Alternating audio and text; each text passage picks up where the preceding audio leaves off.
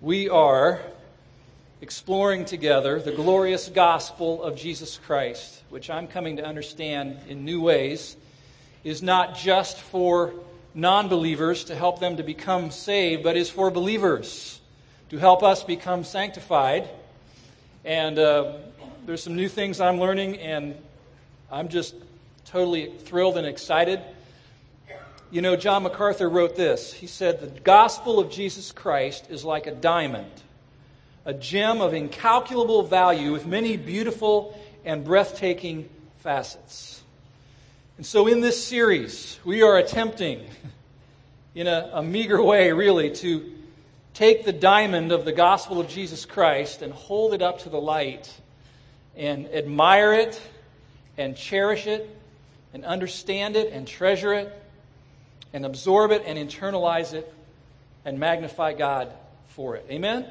This is what we're seeking to do in this series. And, you know, someone asked me uh, during the week, they said, you know, I, the message last week, I really liked it and I learned a lot and I'm starting to think more about the gospel, but I'm wanting to know how to share it with others. Are we going to get there? And I said, be patient, we're going to get there. But first, before we talk about articulating the gospel and sharing it with others, let's, let's make sure we understand what it is the true gospel. And make sure that what we're sharing with people is actually the gospel of Jesus Christ and not some derivative of it or some watered down version of it. Let's dive in deep and embrace and internalize this gospel first. And we'll get there. So uh, I just encourage them be patient, be patient. The word gospel, as we saw last weekend, means good news. And it is good news indeed to those who have been enlightened by the Spirit of God to clearly see it in all of its splendid beauty. Last weekend, we took our first look at the Gospel Diamond, and we looked at five facets just by way of review. And these are listed there on your notes if you want to uh, pull that out from your bulletin, your worship folder there. But last weekend, we saw that the Gospel was God's idea, something that God invented. It originated with Him. We saw that it's a plan for reconciling sinful mankind with a holy Creator God. The gospel is a plan for reconciliation. We noted that the gospel is primarily about a person whose name is Jesus. That's right. The plan is a person sent to this planet as a Savior King to bear the sins of the world. We noted that although the gospel has many wonderful benefits to us, for which we praise God, that it is primarily and ultimately for the glory of God. That God crafted this marvelous plan that brings him glory ultimately. That's the end game, the end of the gospel, is to make God look glorious. And then finally, we noted that the gospel message has a focal point, and that focal point is a cross a blood-stained, rough-hewn Roman instrument of execution, a cross. And that there on that cross, righteousness and peace kissed each other. Mercy and justice met, and mercy prevailed at the cross. And so we wear crosses, and we put crosses in our church buildings, and we put them as symbols on the back of our vehicles sometimes, because we realize that the, the cross stands at the fulcrum of human history. And so much was accomplished there. Now, we don't worship a cross, we worship the Savior who hung on the cross, but we realize there's a symbol that has been given to us that represents the gospel. And so that's what we saw last week, and we're going to take a good long gaze today at the gospel diamond. And we're going to see even more of its beauty.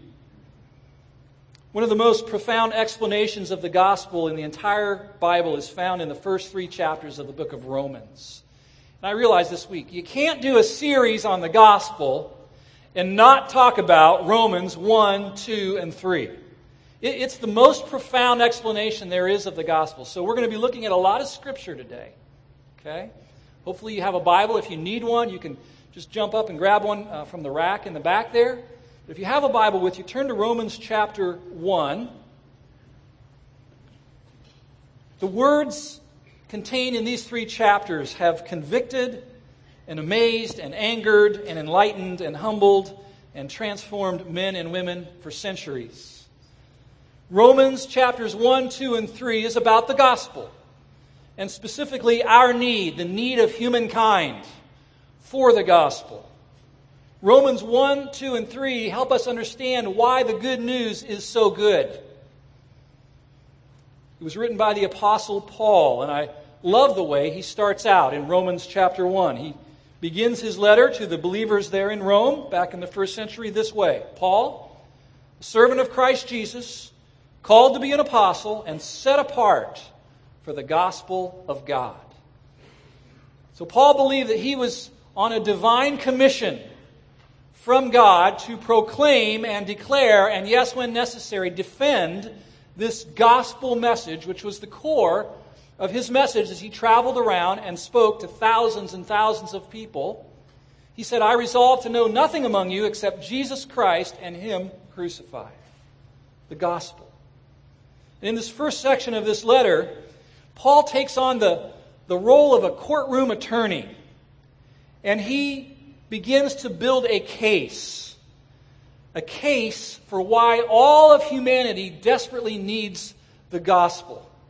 And he lays this case out for the believers there living in Rome at the time, back in the first century, and also for us. And the way he constructs this case, it's, it's marvelous, really. It's, it's like a sandwich. It's a gospel sandwich, okay? He starts and ends with the good news, but sandwiched in between is the bad news. So, good news, bad news, good news. That's how he lays out his argument, his case, really a case against mankind. And so we're going to look beginning in chapter 1 and verse 16, which just so happens to be our memory verse from last weekend. And uh, several of you have commented that you like having a verse each week to memorize and repeat. And so let's read aloud together uh, Romans chapter 1, verses 16 and 17. Okay? Here we go.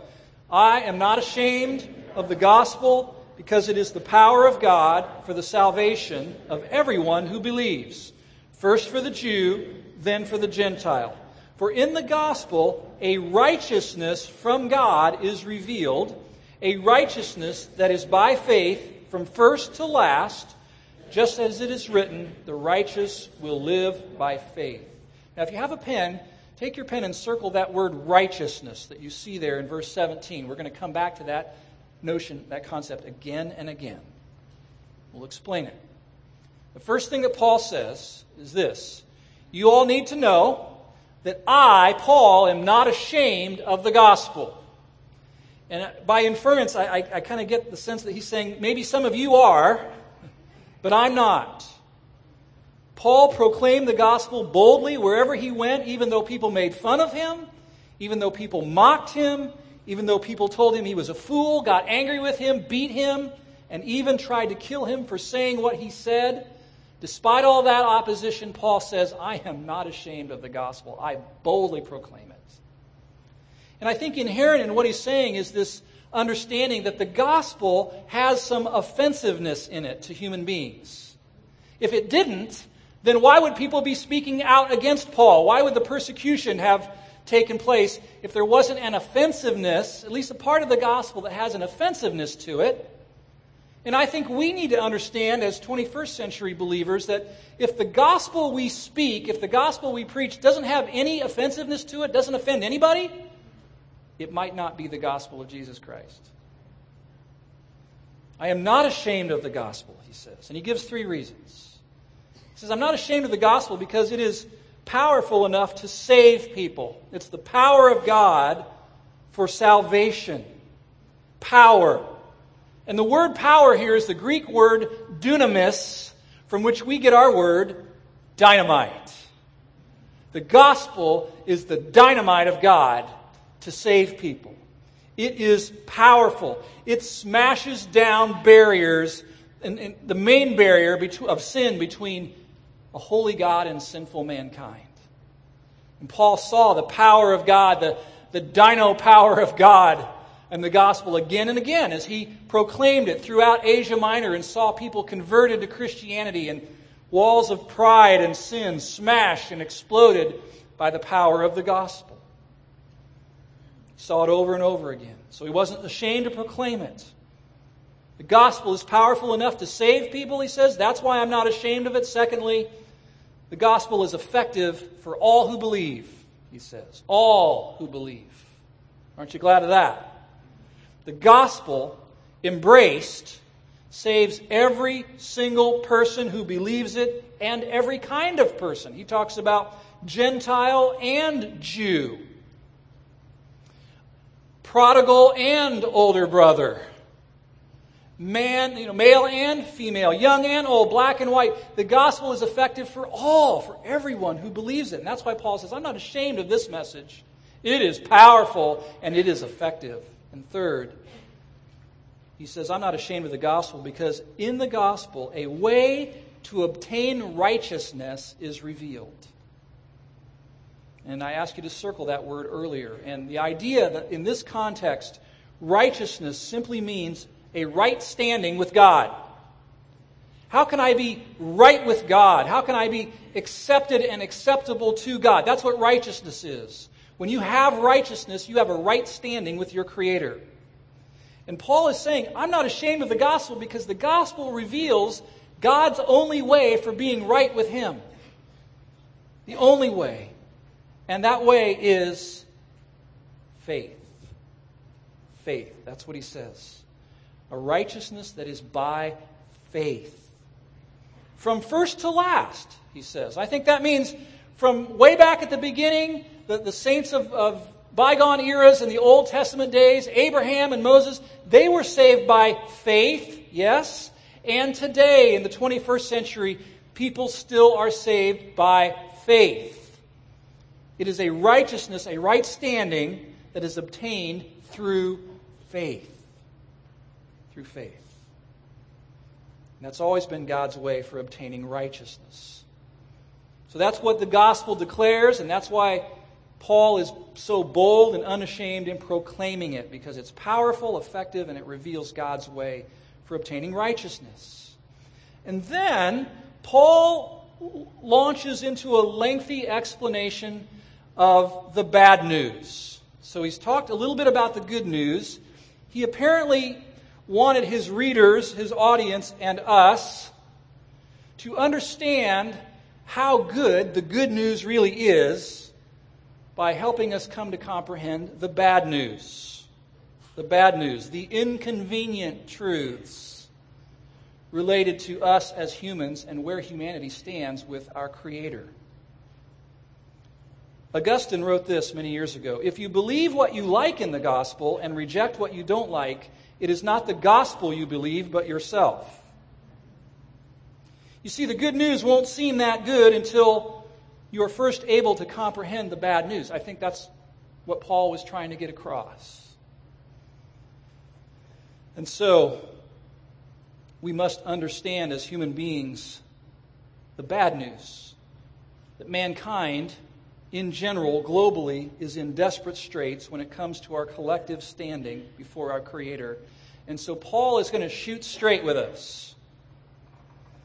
More and more these days, as I talk with people, especially people in the younger generation, 20 somethings, 30 somethings, they just want us to shoot straight. Just give me the truth. Now, people in my generation, I know this is a gross generalization, but sometimes baby boomers like me, we want it the way we want it, you know? Tell me what I want to hear, sugarcoat it a little bit. But I'm finding more and more younger people are saying, give it to us straight. We may not like you, we may never come back, but we want to hear the truth. Tell us what does the Bible say? Paul was a straight shooter. And so he begins to build this case, as I said, like a courtroom attorney that shows the desperate condition of mankind. Here's the bad news, at least it seems bad from our human perspective. Verse 18 of chapter 1. The wrath of God, there's a popular concept for you, is being revealed from heaven against all the godlessness and wickedness of men who suppress the truth by their wickedness. Point number one of Paul's argument, the case that he's making here God's wrath is real and active. God's wrath in our world is real and active. God is, he would say, righteously angry with godless, wicked people who suppress the truth about him. They hold it down, they push it down. They don't want to bring it up and look at it. They suppress the truth about God, and his wrath is actively being revealed in ways that are playing out in human history. I think what he's saying is some of the things that you see and, and hear going on all around you in the world are actually the outworking of the wrath of God in society, in culture. His wrath is real and active. Verse 19, here's why God's wrath is being revealed. Since what may be known about God is plain to them, because God has made it plain to them.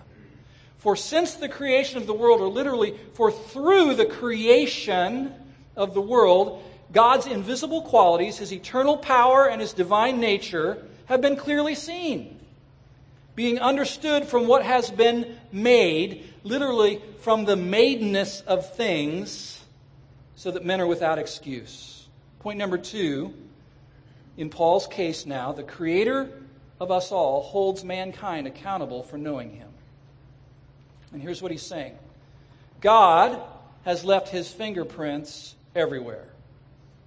The Creator has left His fingerprints everywhere in nature, in creation. And we, as His created beings, are responsible for seeking after God because of the witness of God in creation. I find it especially intriguing that He says, because of the madeness of things, things look made.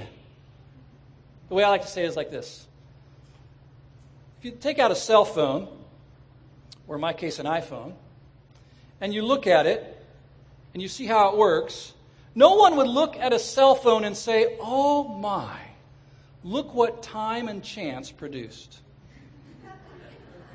No one would say that. Why? Because a cell phone has the appearance of being made. Someone made it. In this case, a very smart man out on the West Coast named Steve Jobs. And I look at the cell phone and I say, my, my, there is a designer who put this thing together. And Paul is saying when you look at creation, when you look at the world, when you look at the sun and the stars and the clouds and the sky and the oceans and nature and trees, when you look at the human body, don't they appear to be made? No one should look at what has, you know, what they see in creation in nature and say, "My my, look what time and chance have produced." He would say that's foolish the madeness of things leaves evidence of a maker. And in his argument, he's saying mankind is responsible because of the witness of creation to seek out the maker. Who is it? Who is it? Theologians call the witness of creation or nature, they call it general revelation. This is the general revelation of God. And, and general revelation is not sufficient to save anybody. It's not the gospel, but it is sufficient to condemn mankind. He says, men are without excuse. God holds mankind accountable for knowing him. Number three, mankind continually, foolishly fails to glorify God as God. Verse 21. For although they knew God, and the idea there is they knew about God because of creation, some people deduced there must be a maker. They neither glorified him as God nor gave thanks to him, but their thinking became futile and their foolish hearts were darkened. Despite having clear evidence of God's power and his might from creation, first century people failed to glorify God as God. And aren't you glad that that was just relegated to the first century, those Romans back then? Uh, the truth is, it's as true of us, isn't it, in the 21st century? Fail to glorify God. By the way, the core, the root, the cause of all sin is the failure of created things to glorify their Creator. That's the cause of it all. For all have sinned and fall short of the glory of God. Literally, miss, fall short. Sin means to miss the mark all of us have missed the mark of glorifying God. That's what it's saying. God created us, He's left His fingerprints everywhere. We should seek after him and find out who he is and glorify him for who he is. But people across the centuries collectively have not done that.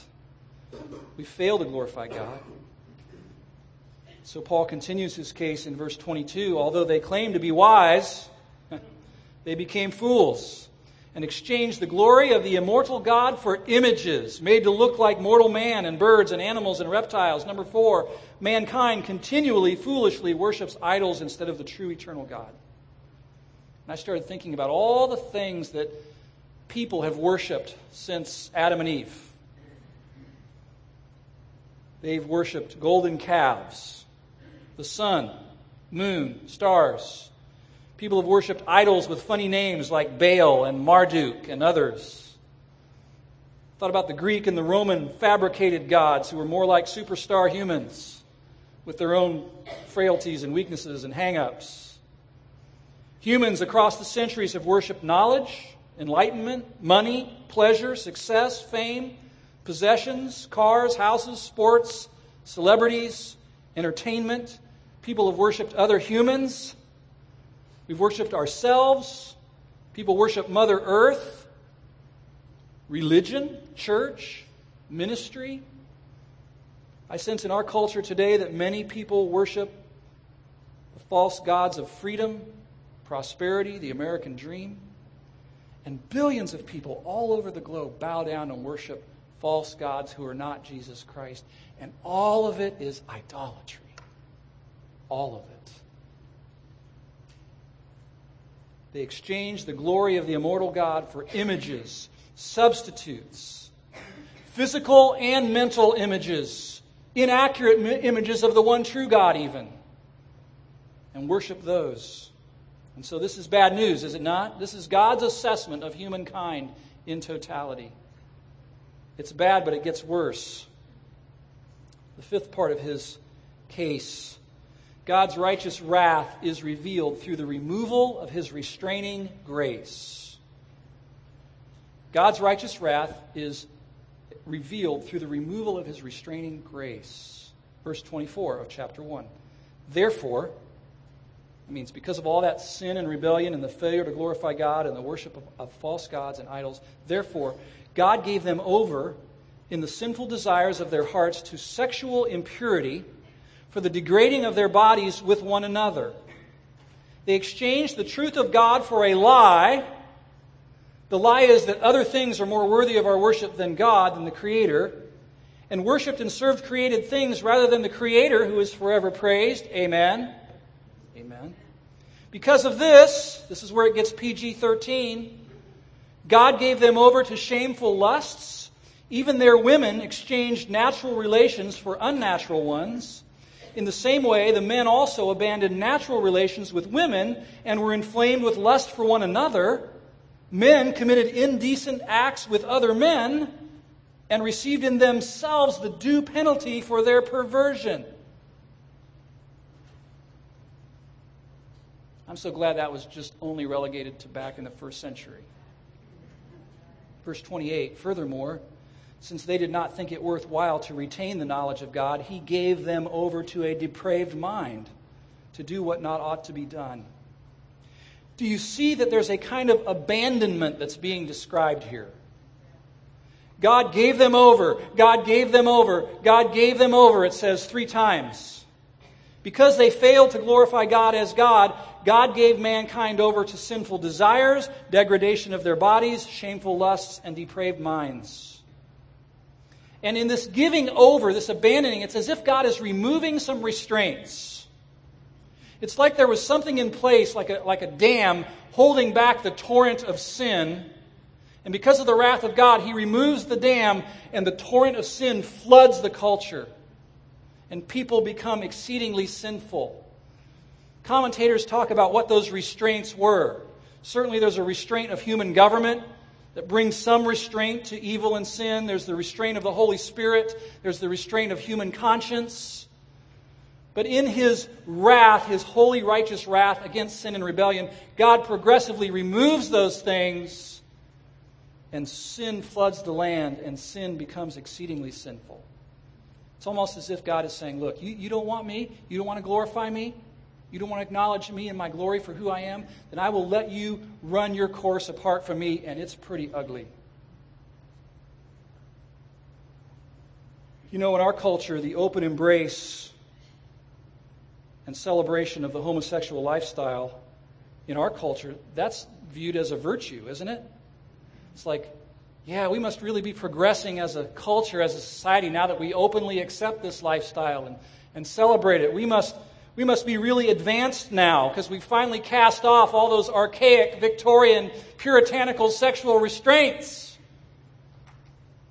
Paul looked at it differently.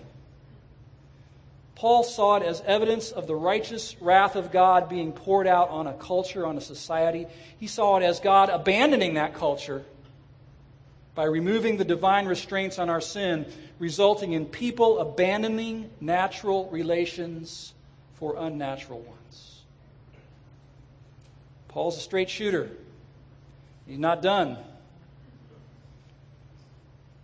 Sixth point in his case that he's building Mankind knowingly and willingly engages in all kinds of sins now against God, self, and others. Verse 29. They, talking about humanity in general, they have become filled with every kind of wickedness, evil, greed, and depravity. How'd you like that on your resume? Say, get more specific, Paul. Okay. They are full of envy, murder, strife, deceit, and malice, which is the desire to hurt people they are gossips. Don't you wish you'd left that one out? Slanderers, tearing other people down behind their back. God haters, insolent, arrogant, and boastful. They invent ways of doing evil. They disobey their parents. They are senseless, faithless, heartless, ruthless. Although they know God's righteous decree that those who do such things deserve death, there's something in their conscience that says this is wrong. They not only continue to do those very things, but they also approve of those who practice them. Basically, he's describing a culture in which people are constantly inventing new ways of sinning and then celebrating that shamelessly. This week I listened to a sermon by a pastor on this passage, and he titled it, What's Wrong with America?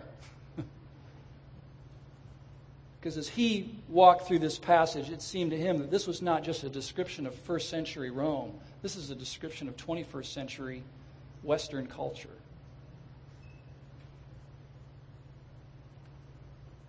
Not a pretty picture. This is God's assessment of the, of the world. And in Paul's mind, I think that the Gentile world in particular.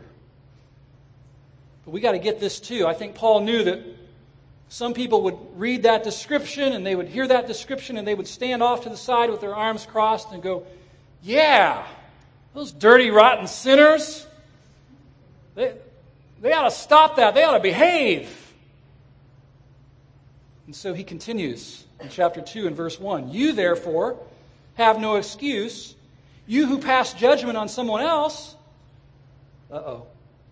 For at whatever point you judge the other, you are condemning yourself because you who pass judgment do the same things. Maybe not outwardly in your actions, but inwardly in your heart. You fail to glorify God too. You're in rebellion also. Verse 2 Now we know that God's judgment against those who do such things is based on truth. So when you, a mere man, you're not God, pass judgment on them, those other people, and yet do the same things? Do you think you will escape God's judgment? Or do you show contempt for the riches of his kindness, tolerance, and patience, not realizing that God's kindness leads you towards repentance? Verse 5 But because of your stubbornness and your unrepentant heart, you are storing up wrath for yourself, against yourself for the day of God's wrath, when his righteous judgment will be revealed. The seventh point in his case is this God's wrath and judgment extend not only to sin soaked prodigals, but also to self righteous, judgmental, hypocritical older brother types. I think those of us who were raised in church, like me, need to get this. The gospel is for party animal prodigals and for self righteous, judgmental older brother types. it's for both. Both need to return to the Father's house. Both need the gospel. Both need to be saved from their version of sin. And the wrath of God applies to both, and the love of God applies to both. All have sinned. We might have our own version. And so the verdict is in, in Paul's mind. He records his verdict in Romans chapter 3, verse 9. What shall we conclude then? What's the verdict? Are we any better? I think he's talking to Jews. Are we Jews any better than them? Not at all. We've already made the charge that Jews and Gentiles alike are all under sin. As it is written, there is no one righteous, not even one. There is no one who understands, no one who seeks God, not by nature, not apart from the gospel. All have turned away. They have together become worthless. There is no one who does good, not even one. And then this huge statement in chapter 3, verse 19. Now we know that whatever the law says, it says to those who are under the law, so that every mouth may be silenced and the whole world held accountable to God. All mankind, number eight, stands before their Creator totally guilty of sin. This is God's assessment of the world. All mankind has failed to glorify God as God. We all fall short. And he says, collectively, we got nothing to say in our defense. Nothing that would hold any water in the divine courtroom, anyway. Although some people want to try. Because what happens to humans is that pride comes to the rescue, and ego comes to the rescue, and we see this kind of bad news assessment of who we are and where we stand with God, and, and we go, well, but I'm not that bad. I'm pretty good. I pay my taxes. I am faithful to my spouse, at least in body. I help old ladies across the street when they need it. I'm a pretty good person.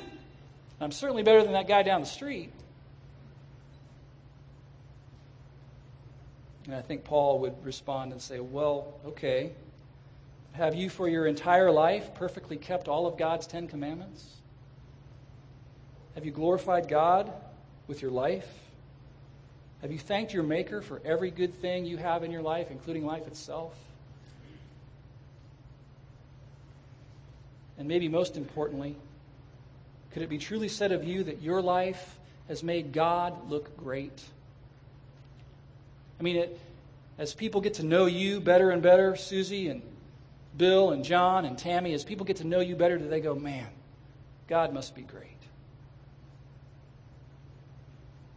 Let's be honest. None of us, no one, no human could, could honestly say that. Not by nature. And so, before I ask you if you believe the good news, I must ask, I think Paul would ask, do you believe the bad news? Do you believe this? Paul would say, you know what? Apart from the gospel, apart from Jesus Christ, we are doomed. Our Creator could and should judge all of us guilty of a capital offense against Him and send us all to hell forever, and He would be totally just in doing so. That's God's assessment of humanity. That's what we deserve. So, grasping that, maybe now, Paul would say, maybe now you're ready to really receive the good news and see it as really, really good. You see, I think we have no idea how holy God is. And I also think we have no idea how much God loves us. And his love is revealed in the gospel. You see, now it becomes the now even better good news. Read it aloud with me from Romans 3. Here's the gospel, verse 21. But now, a righteousness from God, apart from law, has been made known, to which the law and the prophets testify. This righteousness from God comes through faith in Jesus Christ to all who believe. There is no difference. For all have sinned and fall short of the glory of God and are justified freely by his grace through the redemption that came by Christ Jesus. I think Paul would say, please ask the Holy Spirit to help you understand this. Your eternal destiny rests on it. Six things are mentioned here. I'll walk through them briefly. Number one, God has made a right standing with Him possible through the marvelous plan of the gospel. He didn't have to.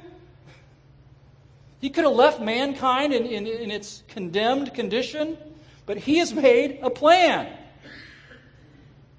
for a right standing with Him.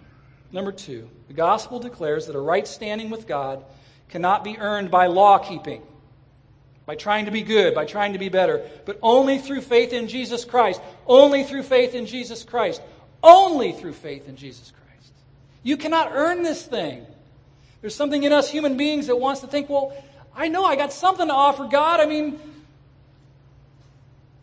it's only received by faith. Third, this right standing is the result of being justified by God. That's a term that Paul uses a lot in Romans. Justified, justified. It's a legal term. It means to be declared righteous. Or maybe you've heard it explained this way. Justified means God views me just as if I'd just as if I'd never sinned, justified. And it's offered freely as a grace gift to all with no distinction prodigals, older brothers, male, female, young, old, black, white. The offer is to all. That's the gospel.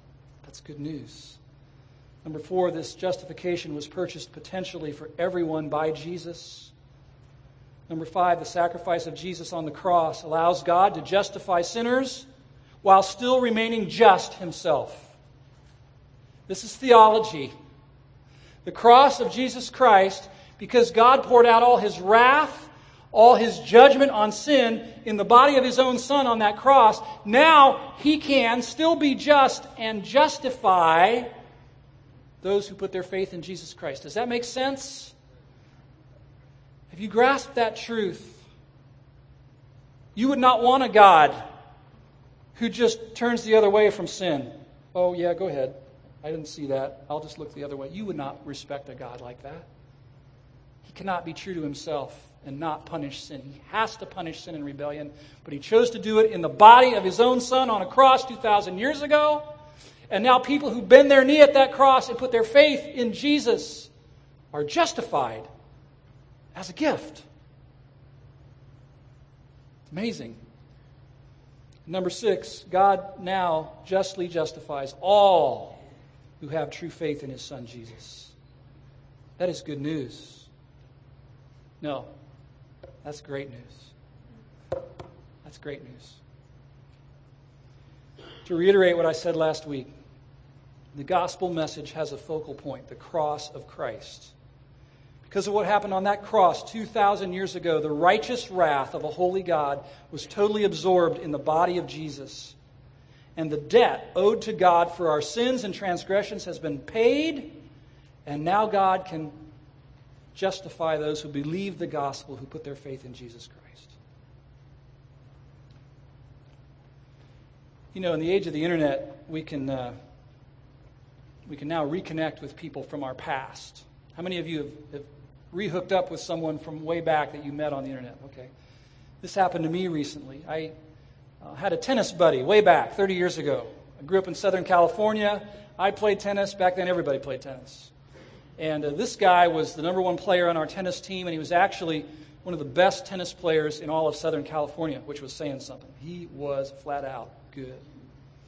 And uh, not only that, he was a 4.0 student, very smart guy. He dated, you know, a very beautiful young lady who was also a 4.0 student. Charles was his name. He grew up on the right side of town. He grew up in the most prestigious neighborhood in our city. Grew up with a tennis court in his backyard, for crying out loud. No wonder he was good. Dad was a tennis instructor. And we became friends, not real, real close friends, but friends, and played a lot of tennis together. And then we graduated from high school and kind of said goodbye. And I went my way and he went his way. And all these years in the back of my mind, I've always wondered I wonder what happened to Charles, this guy who was given every advantage, you know, humanly speaking. I wonder what, how his life turned out. And so I put out, not too long ago, a little feeler out there, you know. You Google somebody's name and see what comes up. And here I found his name. And he was in Kenya. And I, so I wrote him. And I said, Charles, is this you, the guy who graduated from Righetti High School in 1978 and played tennis? Is the same guy? And he wrote back and said, Yeah, it's me. And I said, Well, tell me your, tell me your story. And he said, uh, My story is one of encountering the gospel of Jesus Christ and being changed. I'm like, Talk to me. Talk to me, man. He said, Well, I graduated from, from high school and went to uh, UC Davis up in Northern California, a state university. He said, You know, with wind in my sails flying high, I figured I was God's gift to, you know, mankind. And he said, I studied my brains out my whole first year, and I couldn't do any better than a C minus average. He said, I couldn't even make the varsity tennis team. So I played junior varsity. He said, as a junior varsity player, I lost every match that whole year. And so he said, I went back home that summer just totally disillusioned. You know, the things that he built his life on and, and that made him feel good about himself seemed to be being stripped away. And then that summer he thought, you know, I know what I'm missing a woman. I need women in my life. And so he said, I went back to school for my second year, kind of pushed my studies and tennis aside, and I went whole hog into the, into the scene, you know, trying to find a girl. And he said, I went through one, two, three.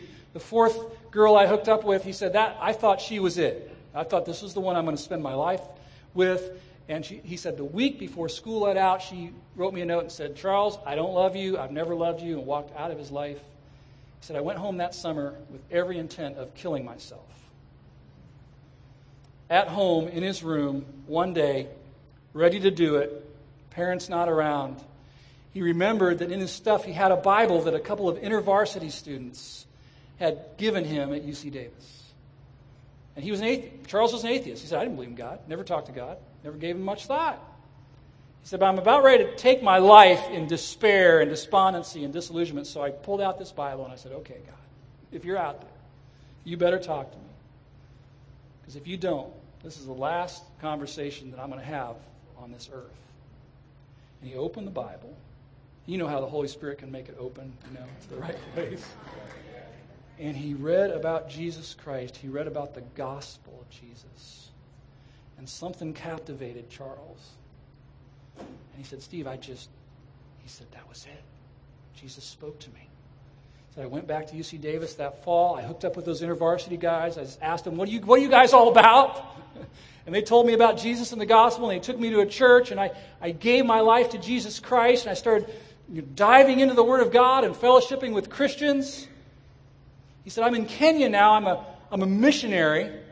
This guy, he's in the bush in Kenya, discipling Kenyan men, planting churches, appointing elders and deacons, and he just built an orphanage for 106 little Kenyan children who've lost their parents through AIDS.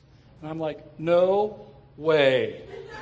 You are the most unlikely guy I would have ever thought to have bowed the knee to Jesus Christ, embraced the gospel, and had your life changed by Jesus, and you're doing that? And, and we've reconnected now around not our tennis exploits, but around Jesus. It's like the gospel is the power of God for salvation to everyone who believes, even a proud, self focused, high achieving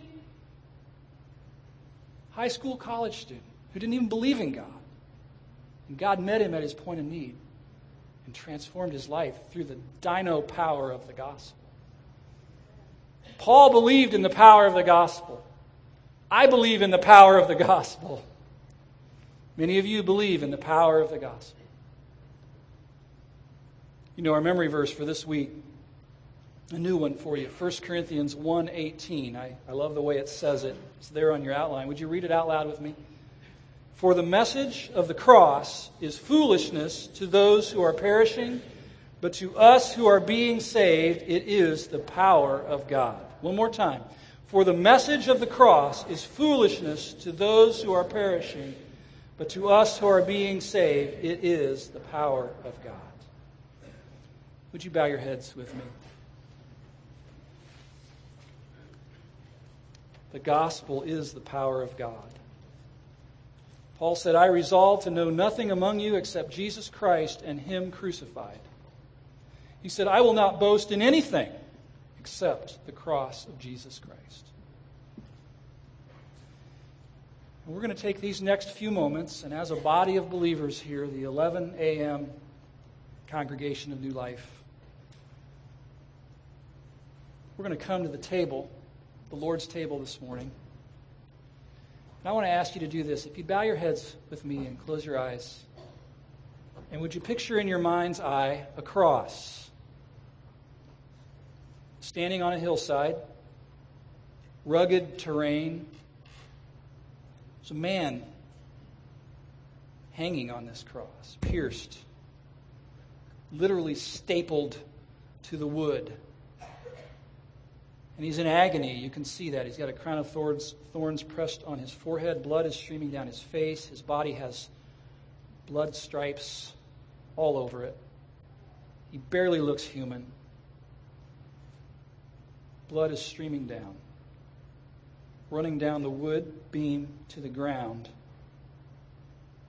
And you're there in your mind, you're looking at that cross, and you're saying, That blood was the purchase price for my salvation. Thank you, Jesus. Thank you, Jesus. Church, let's get that today. His body was crushed, beaten to a pulp. His blood was spilled out, poured out. You have no idea how much He loves you. Cross is the demonstration not only of the holiness of God, that His wrath needed to be satisfied, but of the love of God. He so wanted a relationship with human beings, He made the ultimate sacrifice.